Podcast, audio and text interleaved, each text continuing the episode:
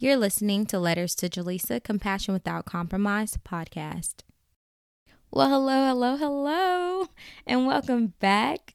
I'm super excited about today's episode. Oh my goodness. But before we we even get into it, you know I have to thank you all for your support and for helping me stay consistent. Like not just with content, but the fact that every time I open up a letter and I see that you all have questions in regards to the Bible and scripture, it just gets me excited because that means that I'm going to be more consistent in reading so, yes, I just thank you so much. Okay. Thank you so, so much for everything. I feel it. I feel it and I love it. I love this for me.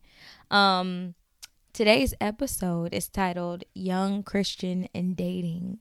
Yes, I am super excited because people ask me privately about relationships and dating and all of that stuff, but no one's written a letter yet about this. So, yes, without further ado, I know, I know, I'm waiting and y'all waiting. without further ado, let's get into episode number eight. All right, so today's episode reads Hey, Jelissa, I need your advice on dating while young as a Christian. I think the hardest part is knowing if someone is who God wants you to be with. I've been talking to this guy for five months now. He said he's spiritual, but he doesn't go to church or read his Bible. He said that his parents are Christian and he was raised in the church, but now he's finding his own route. When I bring up God or prayer, he seems turned off by the whole idea of religion. I really like him, but I don't know if that'll get in the way of our relationship progressing. What should I do? You need to get into your word. That's what you should do. Um, you have to be very careful when you're dealing with dating and it really just depends on how you want to go about it. First off, you know how I'm going to go about it. I'm going to give you scripture. I'm also going to let you get in my business a little bit because uh, apparently the girlies and the guys have been saying that it's been helping so that's what i'm to do first we're to start off with Second timothy chapter 2 verse 22 okay this is in the new living translation it says, Run from anything that stimulates youthful lust. Instead, pursue righteous living, faithfulness, love, and peace. Enjoy the companionship of those who call on the Lord with pure hearts. So, what are your intentions with dating this guy? Are you just dating because you're you're single and you're tired of being single? Or are you dating because you want to get married? Because see for me, I've never dated or been in a relationship with anyone I could not see myself marrying. As a young Christian woman, I had standards beyond appearance, okay? So I have this list that I wrote down, and I'm not sure if this is the complete list, but this is all I could think of right now because when I was single, I wrote out a list of things that I wanted in a guy like for a potential partner and these were like my without a doubt you have to have these things at the very least. I said he has to know god of heaven um, he has to believe that Jesus is his Lord and Savior. And I separated these two things because sometimes people believe in God, but they don't believe in Jesus. And I just want to make sure that when I'm praying with someone and they're praying for me, that we're mutually praying to the same God, if that makes sense. Like, where two or more are gathered, He is in our presence, and I believe that. And so I want to make sure that if you and I are going to be bonded, we're going to be bonded through Christ, if anything. Um, I also had that He has to be willing to pray because you know some people be gatekeeping with their prayer and it's like no because there will be times in my journey with God where I'm not going to be able to find my strength. I'll literally have a mustard seed of faith, just a little bit. And I'm going to want somebody who can support me in that way. And if you're not going to pray for me, then you got to go. Um, I also had, he has to be a leader, he has to love family, he has to want kids, and he has to believe in marriage. Because some guys like the idea of being married but have no intentions of staying strong through the journey. So it's like, oh yeah, like I'm gonna marry her, I'm gonna give her a ring, I'm a I'm gonna be I'm gonna be that guy, right? Like I'm gonna have this cute little girl on my arm and it's gonna be all cute and ribbons and bows, but I'm not gonna do her right. I'm not gonna live right by her. And I don't have any sort of principles or fundamental beliefs that are going to carry me when things get hard. I just know how to dip. And that's what I'm gonna practice. And you don't want anyone who isn't for you and isn't going to remain faithful to you. Okay. Also, I knew that I wanted a marriage that has God all up in it. Okay. I don't want to feel like I'm the only one praying when things get tough and I I want my faith to be supported when you're young and feeling alone sometimes you rush things. Like you you want things to work out with someone because maybe like their vibe is like super good and you're like oh no like i can't i can't get rid of this vibe. Like i have to we have to keep this up. And i understand what that's like because i was single for a long time okay? All of my friends were in relationships and I had moments where I was so eager to be taken already, but I never wanted it at the expense of my standards. So I had a huge crush on this guy in college, okay? And he was in my class or whatever. So I had to make sure that I didn't just like him because I saw him often, you know, proximity. Sometimes when you're around something a lot or you see someone a lot, you start to like them because you see them often. It's just, it's it's psychology, okay? Um, but anyways, I had one of my friends find out if he was Christian because again, that was number one for me. Um, and so she came back and she told me that he was actually agnostic. And for those of you all who don't know what that means, according to the Oxford language, that is a person who believes that nothing is known or can be known of the existence or nature of God or of anything beyond material phenomena. Yeah. It's a person who claims neither faith nor disbelief in God. So even though he wasn't an atheist, right, that means that he still had some sort of belief in God. He also wasn't going to be able to help me grow spiritually in the way I felt would best suit me. So I never took things any further than him just being a boy in my class. And later on, we became friends, but I just knew that where I was in my relationship with God and even in my mindset of knowing that I only wanted to date people I could see myself marrying. I I wasn't even to get my feelings involved in that cuz all it was to do was hurt my little feelings and why would I do that to myself? Come with me to Second Corinthians chapter 6 verse 14 and this is in the amplified version. You know, I'm switching to my versions every now and again to help y'all out because we have to hear things from a different point of view or we have to hear things said so many ways for it to click. And for me it's changing up my versions okay? So it says uh, the second corinthians chapter 6 verse 14 do not be unequally bound together with unbelievers. Do not make mismatched alliances with them inconsistent with your faith. It doesn't say you can't be friends with a non-believer but if you are wanting this person to be your lover, you all will be unequally yoked and it doesn't work. Someone is going to end up having to compromise their views or their faith, and usually it's the person who believes, not the non believer. And in the Message Bible, it puts it like this it says, Don't become partners with those who reject God. How can you make a partnership out of right and wrong? That's not partnership, that's war. So, unless he is willing to learn with you or rededicate his life to Christ, you got to friend zone him. And it's hard, but it's possible. Because again, I've been there before. Like, I, oh boy from my class is not the only person that did not align with my my faith. I've actually tried to make it work with someone who was Christian.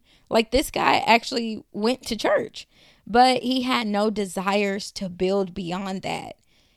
It was like, well, I've been baptized, so I'm straight, but he didn't want to pray. He was judging me for, he was judging me real hard for this. He was judging me hard for waiting until marriage, and it was a whole thing.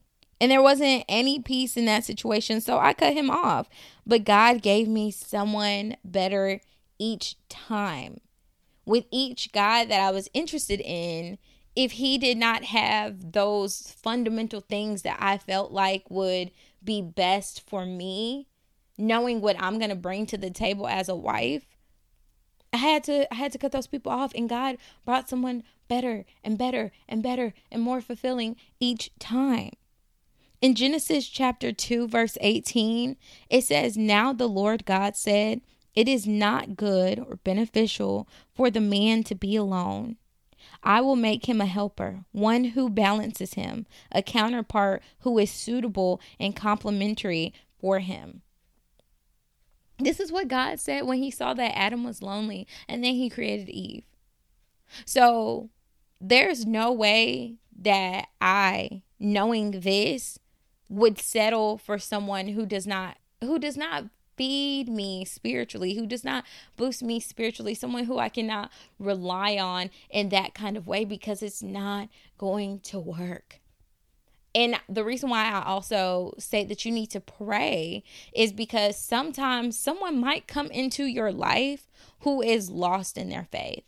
And God might be like, hey, like, you know, talk to him a little more. Like, show him who I am. Be be that girl okay and you can do that or you could be that guy you can you can do that for that person who is struggling in their faith but trying to fall in love and be with that person before they find Christ is really hard and it's really draining. And sometimes you might find that instead of being confrontational, because who wants to force God down someone's throat? Instead of being confrontational, you'd rather compromise. You'd rather not talk about it. Or, you know, you might find yourself not wanting to pray around this person or not wanting to talk about God as much in conversation. Or when you all are studying together or whatever it is that you're going through, you're not going to want to bring God into it. You're going to you're going to worship God in private and that's not what he wants. That's not what you should be doing. Just at, at, just to be in a relationship. Like, no, God will make that person who is suitable and complementary for you, for you, someone who balances you. For my ladies, a man will come to you with what you need, and together you both will grow and figure out each other's wants. In Genesis chapter 2, verse 24, it says that a man will leave his mother and his father to join his wife, and together they will become one flesh. Let the man you allow to pursue you be a man who you wouldn't mind becoming one with. Never compromise your beliefs. And for my young Christian men out there, get your relationship right with God first. So that when you are looking for your wife, you find a woman worth leaving your parents for. Someone you can trust to hold the fort down in your absence because he who finds a wife finds a good thing and obtains favor and approval from the Lord. And that's Proverbs 18:22. When you get a chance, write a list of qualities you want in a partner, non-tangible qualities. So take away wealth because together y'all can get there. Y'all can build that. Monetary wealth is not equal to or greater than spiritual wealth. Take out looks. Th- that no, that's that's not it because sometimes you get blindsided by beauty. You get blindsided by charm. So take that out also. The Bible says in Proverbs 31:30 that charm is deceptive and beauty does not last, but a woman who fears the Lord will be greatly praised. Search for qualities God says a man or a woman should have and add that into your list. So while you're dating, keep those qualities in mind and pray over it. Also, multi date, okay? And stay prayerful. Some people play the waiting game and they play it so well and don't mind dressing the part until your guard is down. And you don't want someone who's going to be like, oh, like I see that she's this Christian girl and she wants all of these things from a man. Da da da da. Like, don't even share with your potential suitors what it is that you want in a man because some people will study that list and become that list until they can't no more and you'll be so far into it and your feelings that it'll be hard to let go you also don't want to find yourself in that kind of situation. So don't share the list with those guys, but make sure that you remember that list. And these are non negotiable things. If you know that you want a man who loves the Lord, who loves his family, who wants kids. Don't try to be in a relationship with a guy who loves the Lord but doesn't want kids because it's going to be hard and you don't want to have to convince anybody of that. You want someone who you're not going to have to fight, you're not going to have to be at war with. I'm going to leave y'all with this scripture right here. This is in Amos chapter 3, verse 3. It says, Can two people walk together without agreeing to meet? In the Message Bible, it says, Do two people walk hand in hand if they aren't going to the same place? If you are trying to build with someone who's going left and you're trying to go right, you are going to be playing tug of war. A relationship should never have to be that. Y'all are walking together hand in hand towards God, towards righteousness, towards whatever goals that you all set together beyond the flesh, okay? You all are trying to build that one, that unity, that union that it is that that is spoken about in the Bible. But if y'all are headed in two different directions spiritually, it's going to be tough. It's going to be it's going to be rougher to get through. It's never worked out for me. And I don't know anyone who it's worked out for. But if it is important to you that he is equally yoked to you, if it is important to you that he have a relationship with God. If it is important to you that this man be a man of virtue, then you shouldn't try to convince yourself otherwise. There's no point in doing that. There's no point in disregarding what it is that you truly desire in a man that's non negotiable. To be young, to be Christian, and to be dating is hard. It's tough, especially if you're doing it like if if you're super into your word, like oh my goodness, you start seeing all these red flags and people that you really want to make it work with. But don't be afraid to let go either and believe that God will show you somebody and bring somebody better each time. You said that the hardest part is knowing if if that's the person that God wants from you, but it's not hard when you're prayerful and when you're in your word. You start to see things in people and you start to hear things a little clearer from God and there's like a peace over you when you're making the right decision. Okay, let us pray. Dear Heavenly Father, I thank you so much for this letter and for this person and for all that you do for us each and every day. For giving us a new day to rejoice and be glad in, for your protection, your peace, your love, your mercy, your favor over our lives, dear God. I ask that you bless this person. Give them a sound mind. Give them a heart of peace and allow them to be still during this journey as they start dating new people. May you bring them wonderful Christian men who will love them as Christ loved the church, who will help them build their relationship with you, who will come already whole so that they don't have to fix them.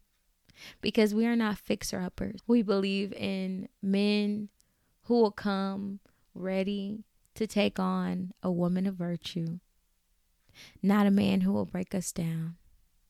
I pray, dear God, that you hold hold this person up. We give you all the glory, all the honor, all the praise. In Jesus' my name we pray. Amen. I hope that I helped you in some kind of way. Give me a follow up if you if you want to send in another email letting me know how things go further down the line what you decided to do whatever it is. I am here to pray for you and to be here for you and advise you in the best way that i can.